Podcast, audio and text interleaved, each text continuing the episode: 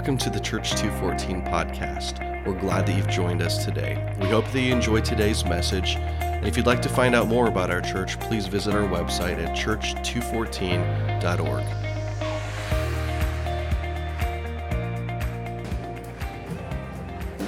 All right, how we doing, church?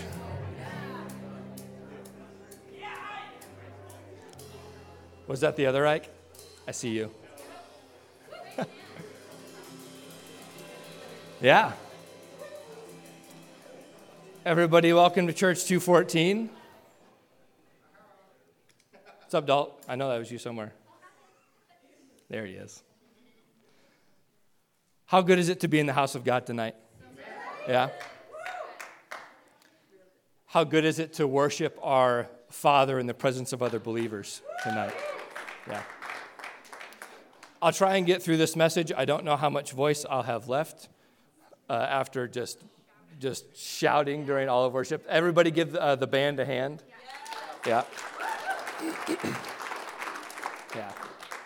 Well, we are continuing in our home address series. For those of you that haven't been here for the first two weeks, uh, quite a while ago, like a year and a half ago, something like that, we did a home address uh, uh, 1.0 series, except we didn't call it 1.0 because you never call something 1.0 until there's a 2.0. So, and we preached on, on 214 verses because our name is Church 214. Well, now that it's Home Address 2.0, for those of you that also don't know, we're renovating the building at 307 Oak, so we are preaching on 3 7 verses. There you go. There's, there's the whole series right there. But uh, Heather did a great job uh, last week. Um, yeah, absolutely. Um, and she just really, really displayed what a passionate love for Jesus looks like, what an intimate relationship with Jesus looks like. And, and I would promise you, and I would challenge you, if we would anchor ourselves on a passionate love for Jesus every day, every hour, 2021 will be much better than 2020, no matter what happens. So I would challenge you with that. And then uh, in week one, Chris did an awesome job talking about the authority that we have over the powers of darkness. And he preached through uh, Zechariah 3, which uh, I've never heard a sermon on Zechariah 3. And so Chris was obviously the best that I've ever heard. And, and, and I, I, highly doubt that it will ever be beaten because it was, it was amazing. But ultimately, uh, as members of the family of God, we are destined to come alongside of his mission and crush the powers of darkness. That's ultimately what Chris talked about. And he also talked about uh, the concept of binding and loosing. And he had one of just the, the simplest, most clear uh, teachings I've ever heard on binding and loosing, which is ultimately our authority as sons and daughters of the Most High to bind the powers of darkness, and simultaneously, when they're bound, the freedom of Christ is released. And that is how, one of the ways how we advance the kingdom of God. And ultimately, my conclusion tonight is going to piggyback off of that. Uh, Chris and I did not plan our messages around each other. It just kind of happened that way. That's kind of how God, uh, God does it in the teaching team. Um, but we're going to go on quite a journey before we get there. So is everybody along for the ride? Yeah. So I'm, I'm really what I'm going to do is, is since it's home address 2.0, my verse is Ephesians 3 7. But ultimately, I'm just going to preach through all of Ephesians 3. Uh, we're going to do some, some old school expository preaching tonight. Yep. It's going to be awesome. We're going to dig real deep into the Bible, and it's going to be great. But I'm just going to pray, uh, and then we're going to get started.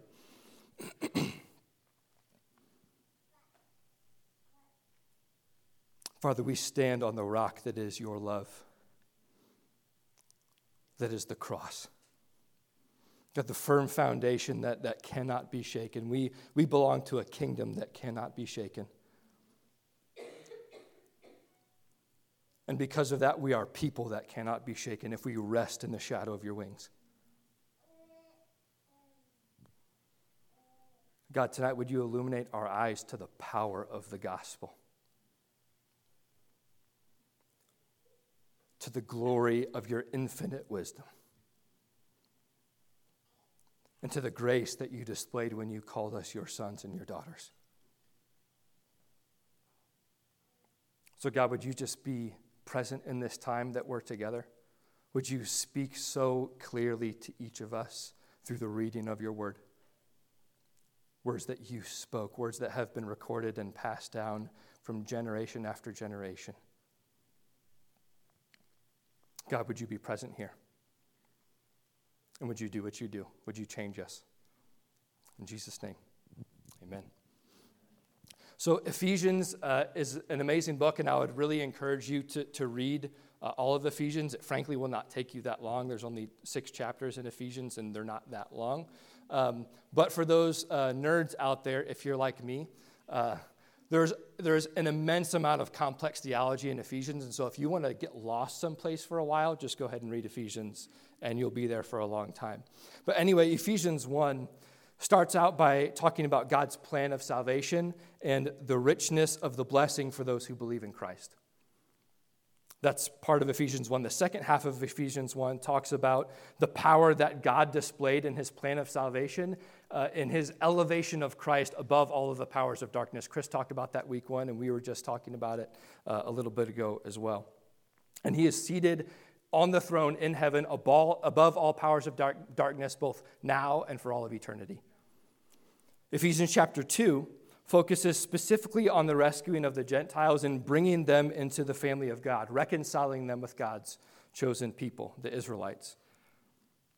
And so that was really a three sentence summary of two chapters of the Bible that have enough theological content in them for about 10 PhD dissertations. And I am, I am not joking. So, again, Go ahead and read that yourself. Uh, but ultimately, that brings us to chapter three, which ultimately I think uh, amalgamates chapters one and two into a unified mission and a call to action. And so that's really where, where we're going to spend our time. So, everybody go ahead and turn to Ephesians chapter 3. You can turn in your phones or your Bibles. There are Bibles in front of you in the pews if you didn't bring one. We're going to be spending a lot of time here in Ephesians. This is kind of where we're going to anchor ourselves. Uh, we're going to jump around a little bit to other places, but I just want you to stay in Ephesians because that's really where we're going to be anchored.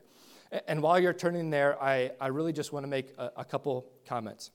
Uh, one, one of my goals tonight is to increase your uh, perception of the narrative of the gospel, to make it more glorious, more broad, more joyful, more amazing than you have ever thought about it before. That's one of my main goals tonight. Okay? The second is that um, if when you heard that I was preaching through all of Ephesians, and therefore I'm going to read all of Ephesians. Inside, you kind of went, ah, I'm going to have to sit through him reading all of Ephesians. If you hate my voice that much, that's fine. You're going to have to deal with it. but I think we need to understand the privilege that it is that we get to read the Word of God within the assembly of the believers. There are so many people right now in America that cannot hear the Word of God amongst other people because they're not in church. There are people around the world in the persecuted church that can't read the Word of God out loud because they will be killed. So, uh, if, if that was just a little inkling in your heart, I think you should check it because this is an amazing privilege that we get to be here tonight and that we get to read an entire chapter of the Bible. So, here we go Ephesians 3. For this reason, I, Paul, a prisoner for Christ Jesus on behalf of you Gentiles, assuming that you have heard of the stewardship of God's grace that was given to me for you, how the mystery was made known to me by revelation, as I have written briefly. When you read this, you can, you can excuse me, perceive my insight into the mystery of Christ which was not made known to the sons of men in other generations, as it has now been revealed to his holy apostles and prophets by the Spirit. This mystery is that the Gentiles are fellow heirs, members of the same body, and partakers of the promise of Christ Jesus through the gospel. Of this gospel I was made a minister according to the gift of God's grace, which was given me by the working of his power. To me, though I am the very least of all of the saints, this grace was given to preach to the Gentiles the unsearchable riches of Christ, and to bring to light for everyone what is the plan of the mystery, hidden for ages in God who created all things, so that through the church, the manifold wisdom of God might now be made known to the rulers and authorities in the heavenly places. This is according to the eternal purpose that he realized in Christ Jesus our Lord, in whom we have boldness and access with confidence through our faith in him.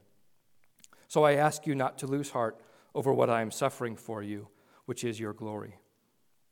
For this reason, I bow my knees before the Father, from whom every family in, in heaven and on earth is named that according to the riches of his glory he may grant you to be strengthened with power through his Spirit in your inner being, so that Christ may dwell in your hearts through faith, that you, being rooted and grounded in love, may have strength to comprehend with all of the saints what is the breadth, the length, and height and depth, and to know the love of Christ that surpasses knowledge, that you may be filled with all the fullness of God.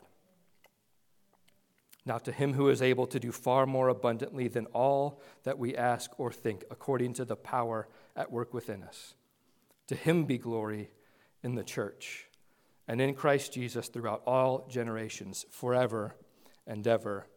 Amen. Hear the word of the Lord.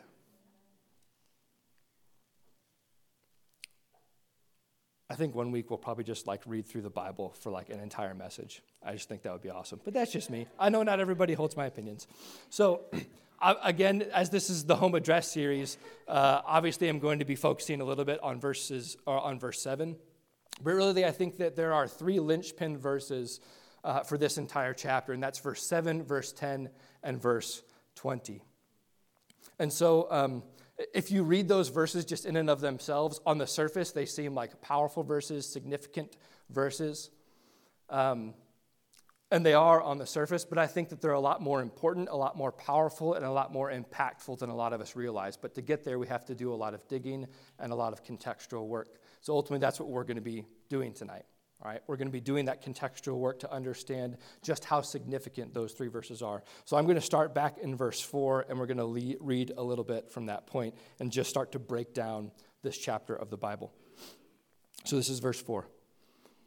When you read this, you can perceive my insight into the mystery of Christ. That's an interesting statement. Mystery of Christ. What does that mean?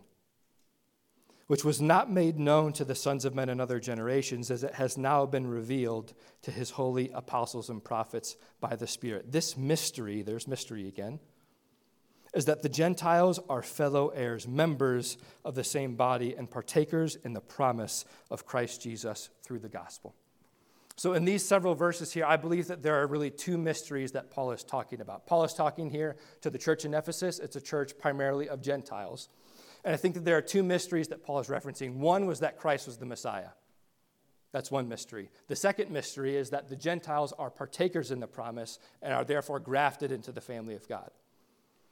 And that might sound a little odd to you. It's like, well, like why is it a mystery that, that Jesus was the Messiah? That doesn't really make sense. 1 Corinthians 2, 7 through 8.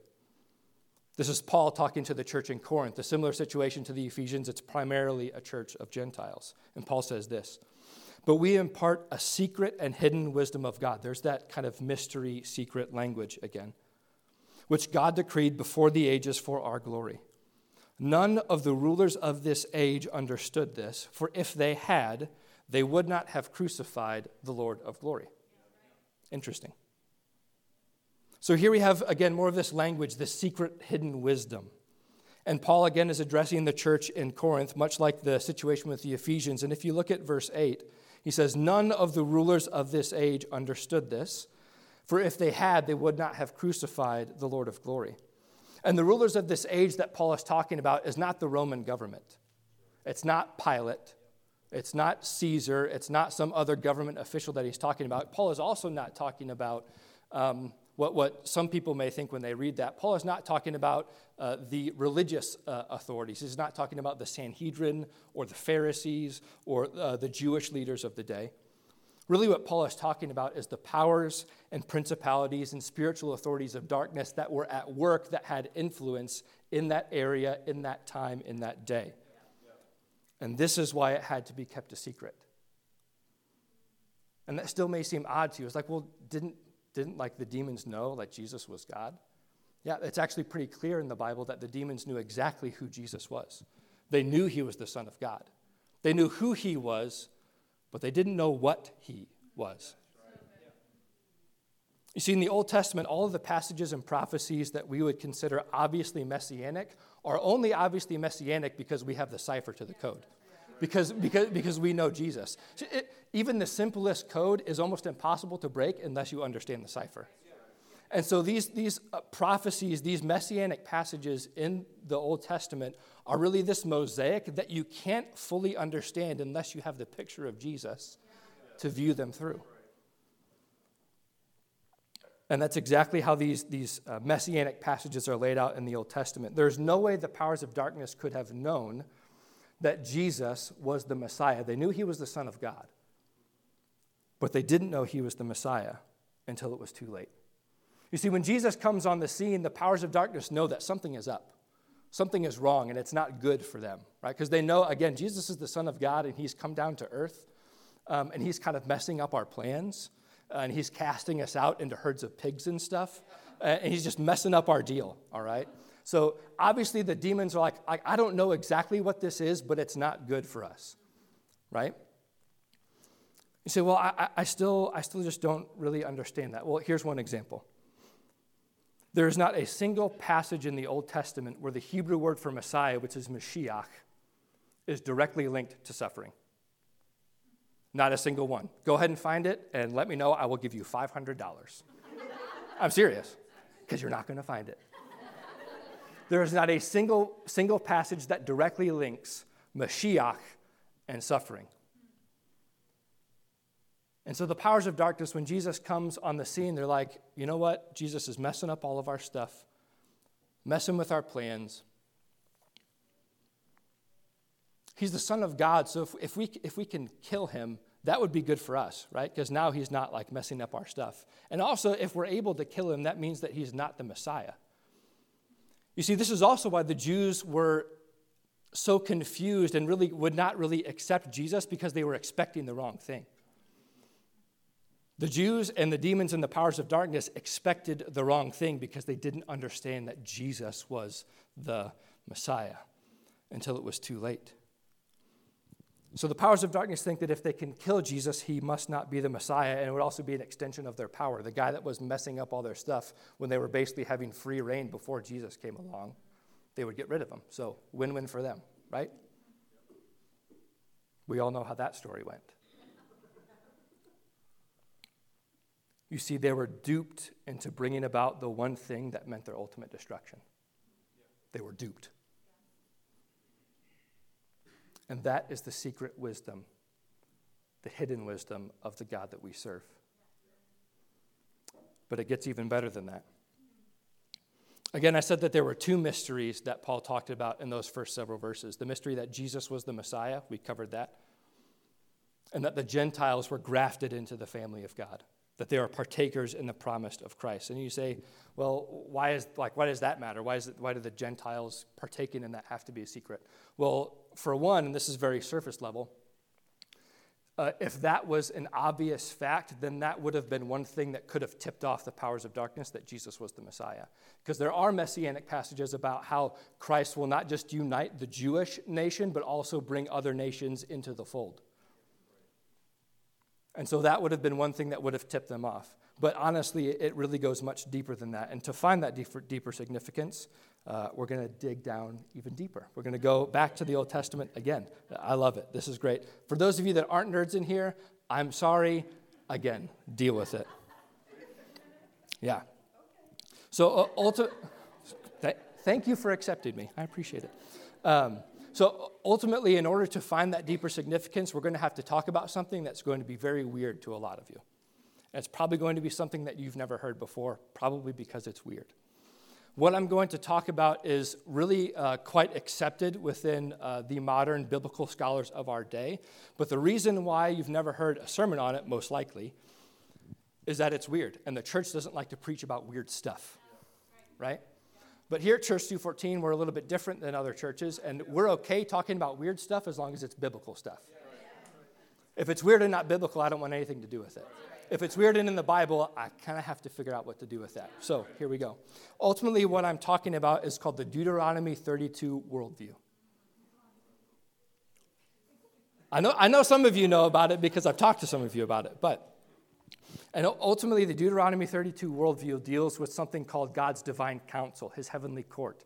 Uh, there are several references in the Old Testament where it's called God's, uh, uh, God's assembly. Um, it's also ca- called um, the, the heavenly host, God's heavenly host. This is all the divine council. And Deuteronomy 32 also involves something called cosmic geography. So we're going to kind of dig into both of those. Uh, just a refresher, both for myself and for your knowledge. we were not the first things God created. Right? We were not the first intelligent beings that, beings that God made. I, I mentioned this as my last message. Before us, God had a family, a created family of very powerful, spiritual, eternal beings. And they were part of God's family. And ultimately, their purpose was to obey Him, uh, to serve Him. Uh, but really, their main purpose was just to be in community with God.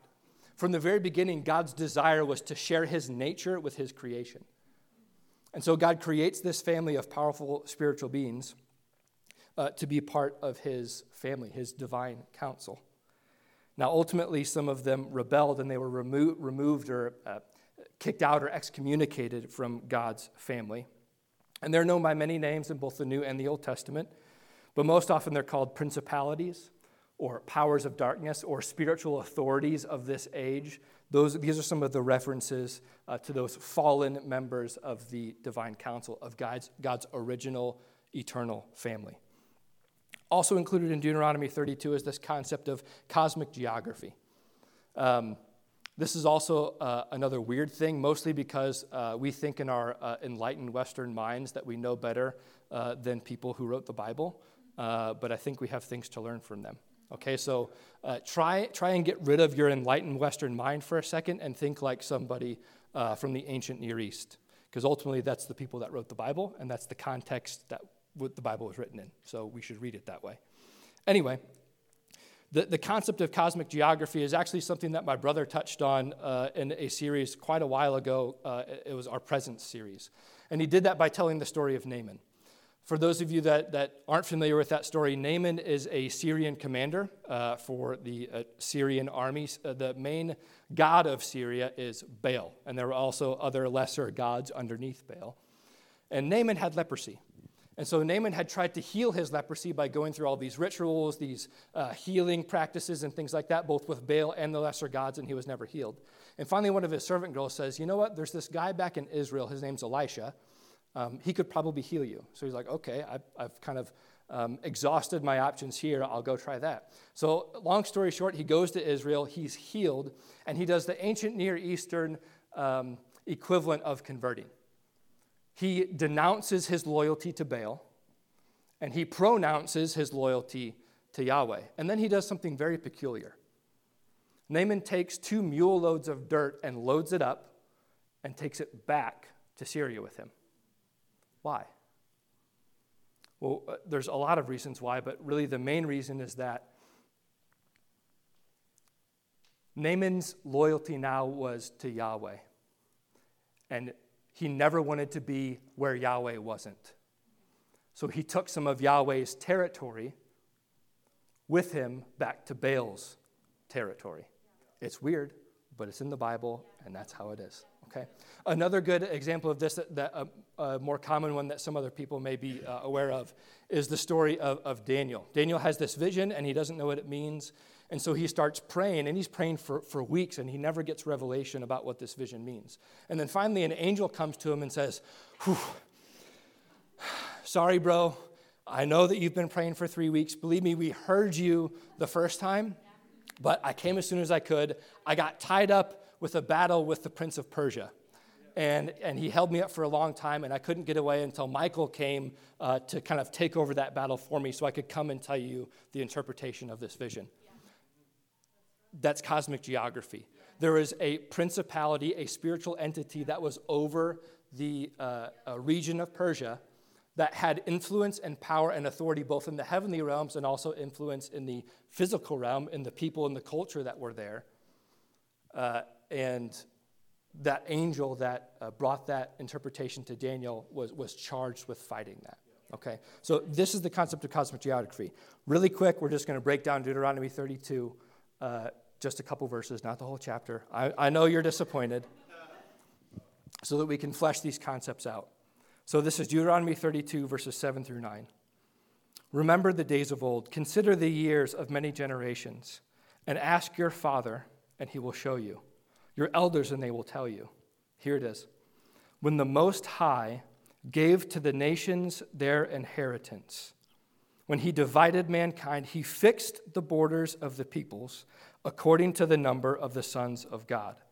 But the Lord's portion is his people, Jacob, his allotted heritage. So that's where this concept of cosmic geography and also God's divine council comes in. Now, there's a lot of super smart people that have dedicated their lives to understanding the Hebrew in those verses, the context of those verses, uh, within the context of the Bible, and also within the context of ancient Near Eastern culture. And so you're going to have to kind of uh, trust their scholarship a little bit because they're smarter than all of us. I promise you, I've read their stuff, it's dense. So in verse 8, where it says that God allotted to the nations, he, he fixed their borders according to the number of the sons of God. That's really not a great translation. And if your translation has according to the number of the sons of Israel, that's an even worse translation. The reason why that's a bad translation is because it makes us think of people. But again, humans were not the only sons of God. We were not even the first sons of God.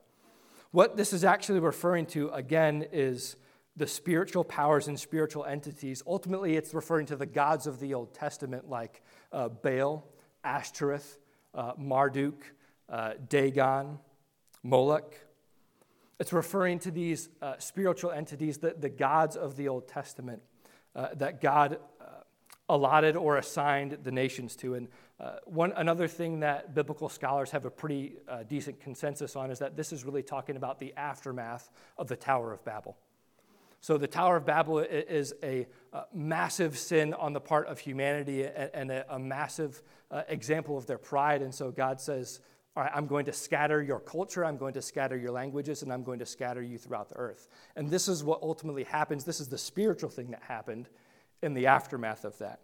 So, ultimately, God, because of the rebellion of the humans, allotted the human nations to be ruled in the heavenly realms and to be influenced in the physical realms by these lesser created spiritual beings, these um, uh, rejected members of the divine council uh, that were masquerading as gods. And ultimately, God gave people what they wanted. God, God gives us all what we want. So if you want to rebel against God and live apart from His grace and apart from His plan, He will give you what you want. And so He gave them that, what they wanted. They said, All right, we're going to rebel against God. We think that we have our own, our own plans are better than God's plans. And so God said, Fine, you'll be right at home with these rebellious spiritual beings. You can be ruled over, they can rule over you. That's what's happening here. But the Lord's portion was Israel, his chosen people. And I promise you, I'm going to link this back to Ephesians 3.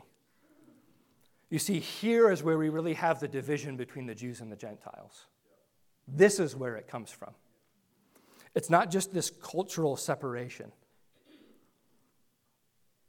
There's a massive spiritual distinction drawn between the Jews and the Gentiles. And this is one of the reasons why the Jews had such a hard time accepting the Gentiles into their family, because there was this massive spiritual distinction between them up until that time. So you have Yahweh's portion, you have the Israelites, and then you have all other nations under the rule, the authority, the influence of rebellious spiritual beings. And this is where we connect back to Ephesians 3. So I'm going to read Ephesians 3 uh, 6 through 10. And as I read these verses, I want you to, to have that as the background, as the context for what Paul is talking about here. Because that, that, that whole context that we just went over over the last 40 minutes, not true, is, is ultimately what Paul is referencing here in these verses. So let's read those. Again, this is verses 6 through 10. And this mystery is that the Gentiles are fellow heirs, members of the same body, and partakers in the promise of Christ Jesus through the gospel. Of this gospel, I was made a minister. That word minister there can also be uh, translated servant. So that's kind of what I'm going to use from now on. Of this gospel, I was made a servant according to the gift of God's grace, which was given to me by the working of his power. To me, though I am the least of all of the saints, this grace was given to preach to the Gentiles the unsearchable riches of Christ, and to bring to light for everyone what is the plan of the mystery, hidden for ages in God who created all things. Here's verse 10 so that through the church, the manifold wisdom of God might now be made known to the rulers and the authorities in the heavenly places. Doesn't that just kind of broaden your perspective of what the narrative of the gospel is about? So, it, again, in verse 9, it says, What is the plan of the mystery? Again, the mystery was that Christ was the Messiah and that Gentiles are accepted into the family of Christ. They are partakers in the promise of Christ. So, the plan then was to show the powers of darkness and spiritual authorities, those created beings masquerading as gods the unmatched wisdom and power of the Most High God. This is the wisdom of God right here. And frankly, it's almost comical how much God played the powers of darkness. Again, first, God dupes the powers of darkness to kill Jesus and so bring about their own demise. That's pretty awesome in itself. But then God also adds insult to injury. You see, their mistake in killing Jesus not only brought about their own destruction, but through Christ's death, an avenue was opened so that the Gentiles, the very people that were under their rule and authority, the very people that they have been influencing for thousands of years, could be stolen out from under their noses.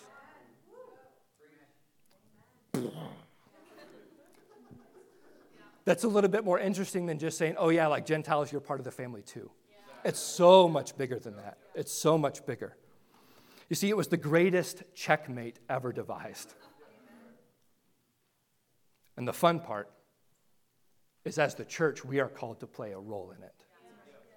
We are part of this grand cosmic narrative that has been playing out from the beginning of time. We are called to play a role in manifesting the hidden wisdom of God to the powers of darkness. Our purpose as the church, like Chris said in week one, is to exercise authority over them. First in our own lives, in our own temples, in our own hearts, and then in the world.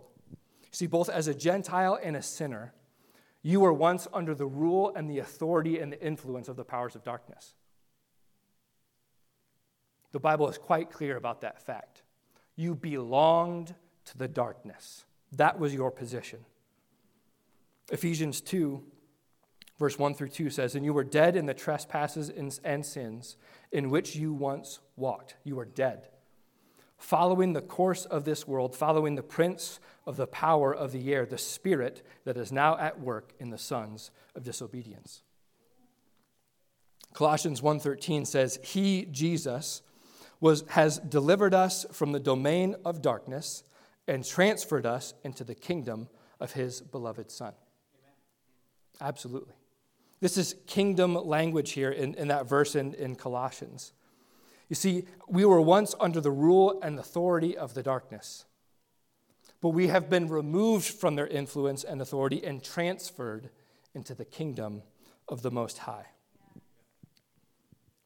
You see, we were once under the authority of the darkness, but now we are seated with Christ above their authority. You, as a child of God, were once a child of the darkness. You were once under their feet. You were once under their authority, but now they are under your feet as a son and a daughter of the Most High. That is the manifold wisdom and the victory of God that we get to participate in. This is the grand narrative that you are a part of. What are the greatest stories that we are drawn to? the greatest movies, the greatest literature? Is it not, is it not the, the type of stories that are, are where you just feel like you're part of something bigger, where the characters play such a bigger role in this grand scheme? You are part of the greatest narrative ever written. And God has called you to play a role in it. Let this widen your eyes at the glory of the gospel. Moving on in Ephesians, I'm almost done, I promise. Ephesians 16 through 21. That according to the riches of his glory, that he may grant you to be strengthened with power through his Spirit in your inner being, so that, so that Christ may dwell in your hearts through faith. That you, being rooted and grounded in love, not influenced by the darkness anymore, not under the rule of the darkness anymore, but you being rooted and grounded in love, may have strength to comprehend with all of the saints what is the breadth, the length, the height, and the depth, and to know the love of Christ that surpasses knowledge, and to be filled with all of the fullness of God. Wow. Now, to him who is able to do far more abundantly than all we ask or think, according to the power at work within us. What is that power at work within us? This is the home address series, Ephesians 3 7. Of this gospel, you were made a servant according to the gift of God's grace, which was given to you by the working of his power. You see, you have been made a servant of the gospel and given specific gifts by the power of God to do immeasurably more than you could ever ask or think for the purpose of making known the wisdom and exercising the continued victory of Yahweh, the Most High God, the ultimate chess master. That phrase summarizes all of the first three chapters of Ephesians. And it summarizes your position as a partaker in the gospel and the promise of Christ and it summarizes your role that you are supposed to play in this cosmic narrative. See, you have been made a servant of the gospel and given specific gifts by the power of God to do immeasurably more than you could ever ask or think for the purpose of making known the wisdom and continued victory of Yahweh, the Most High God. You see, just as Chris said in week one, through Christ, according to the power of God at work within you, we are called to exercise authority over the darkness. And Chris talked about binding and loosing. That's one way that we exercise authority over the darkness. But we also exercise authority over the darkness by every act of gospel centered service to Christ. Every act.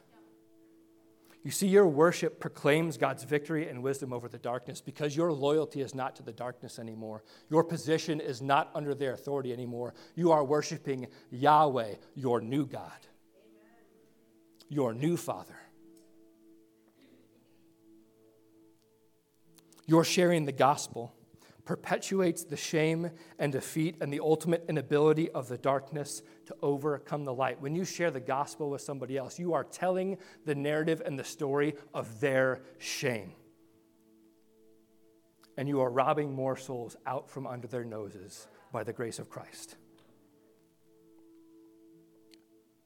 The God given gift of joy that you carry because you are grafted into the family of God, tramples on the shackles of darkness that once held you. See, the darkness wanted to keep you in despair and depression with no hope. But when you carry joy, that is a shout in the face of the darkness that I am a child of the Most High God. Your depression, your despair does not hold me any longer. I have the joy of my Father. That is exercising authority over the darkness. When you use your God empowered gift of hospitality, it shows the powers of darkness that the lack that they tried to impose on you has been turned into overflowing, open handed generosity. That is exercising your authority over the darkness. They want to keep you in a attitude of poverty, that you have no hope, that you have nothing going for you, but God says, I will turn that on its head. You are living in my abundance. And when you exercise your gift of hospitality out of, God, out of God's abundance and not out of your lack, knowing that it's not about what I do, it's about what Christ has done through me and the storehouses that He has in heaven, that is a shout in the face of the darkness. You do not have authority over me. I will exercise my authority over you by saying, None of this is mine, and I know the person that made it all. When empowered by God, you display mercy and grace and forgiveness to someone who wronged you. You shout to the darkness that you are not bound by their chains of bitterness, but you live in the freedom of your Savior. Every gospel centered act is an exercise of your authority over the darkness. And every use of a God empowered gift is one more trumpet blast of victory, signaling to every demonic power that their days are numbered. And one day, they will be ultimately defeated at the hands of Christ, as all of those that they once ruled cheer at their ultimate shame and destruction. This is the narrative that you are playing a part of right now as you sit in those pews, as you go to work during the day, as you parent your children, as you have that difficult conversation with that friend, as you f- try to find reconciliation with that family member. This is the narrative that you are a part of. It is so much bigger than you know or that you think. This is the narrative that we are living out right now. This is the victory that we are a part of but are we living in light of that victory? Or do we still submit ourselves to the influence of our former rulers? Are we taking ground in our own hearts for the kingdom by the authority of Christ? And are we taking that victory out into the world and taking more ground for the kingdom, robbing more souls from the kingdom of darkness? And by the grace and the power of God, transferring them into the kingdom of the light? Am I using my God empowered gifts for gospel centered acts? And thereby exercising your authority over the darkness? Are you using your God empowered gifts for gospel centered acts, making it clear to the darkness that they have no authority over me? The ground that I tread is Yahweh's territory. I belong to the Most High God. I am not under your authority, but through Christ, you are under mine. Not because of my greatness, not because of anything that I have done, but by his grace and manifold wisdom, I am seated with Christ in heavenly places, far above all rule and authority of the powers of darkness. And so we do not walk around with this pompous attitude that I mean something. No, I walk around in humility, knowing that I have the privilege of being a member of God's divine council. I have the privilege of being a member of his family. He has chosen me by his grace to take his presence everywhere I go and to take territory away from the darkness with every step that I take. Are we living in that victory? Are we living in light of this grand narrative of the gospel? We don't want a puny gospel. We don't want a powerless gospel. We don't want a surface level gospel. We want a life changing, city changing, world changing narrative of the cosmic gospel that you are partakers in. That is what we want, and that is what we should live by. Let's pray.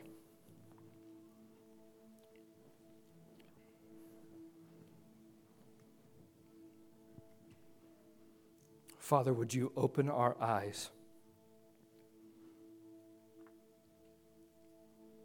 to the grandness of the gospel, to your glorious wisdom? To your glorious grace that you lavished on us.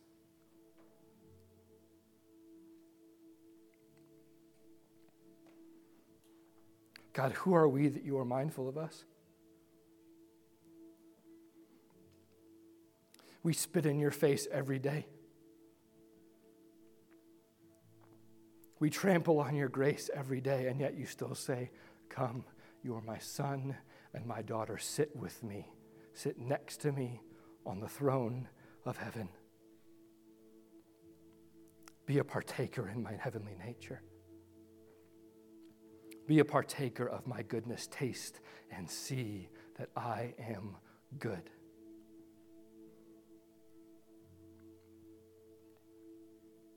God, would you open our eyes to the authority that we have over the darkness? That every, every step we tread is the territory of Yahweh, not because of our greatness, but because the Spirit of Yahweh lives inside of us. God, would you open our eyes to the grandness of the gospel? Would you open our eyes to the glorious narrative that you have called us to partake in? And may it change the way that we view this world. May it change the way that we view our circumstances. May it change the way that we view and address our troubles and our issues and our problems and the things that creep up in this life that try to break our eyes off of you, that try to steal our confidence away from you. God, would you open our eyes to the victory that is in your Son, that is in the cross? And daily, May we pursue a passionate love for you.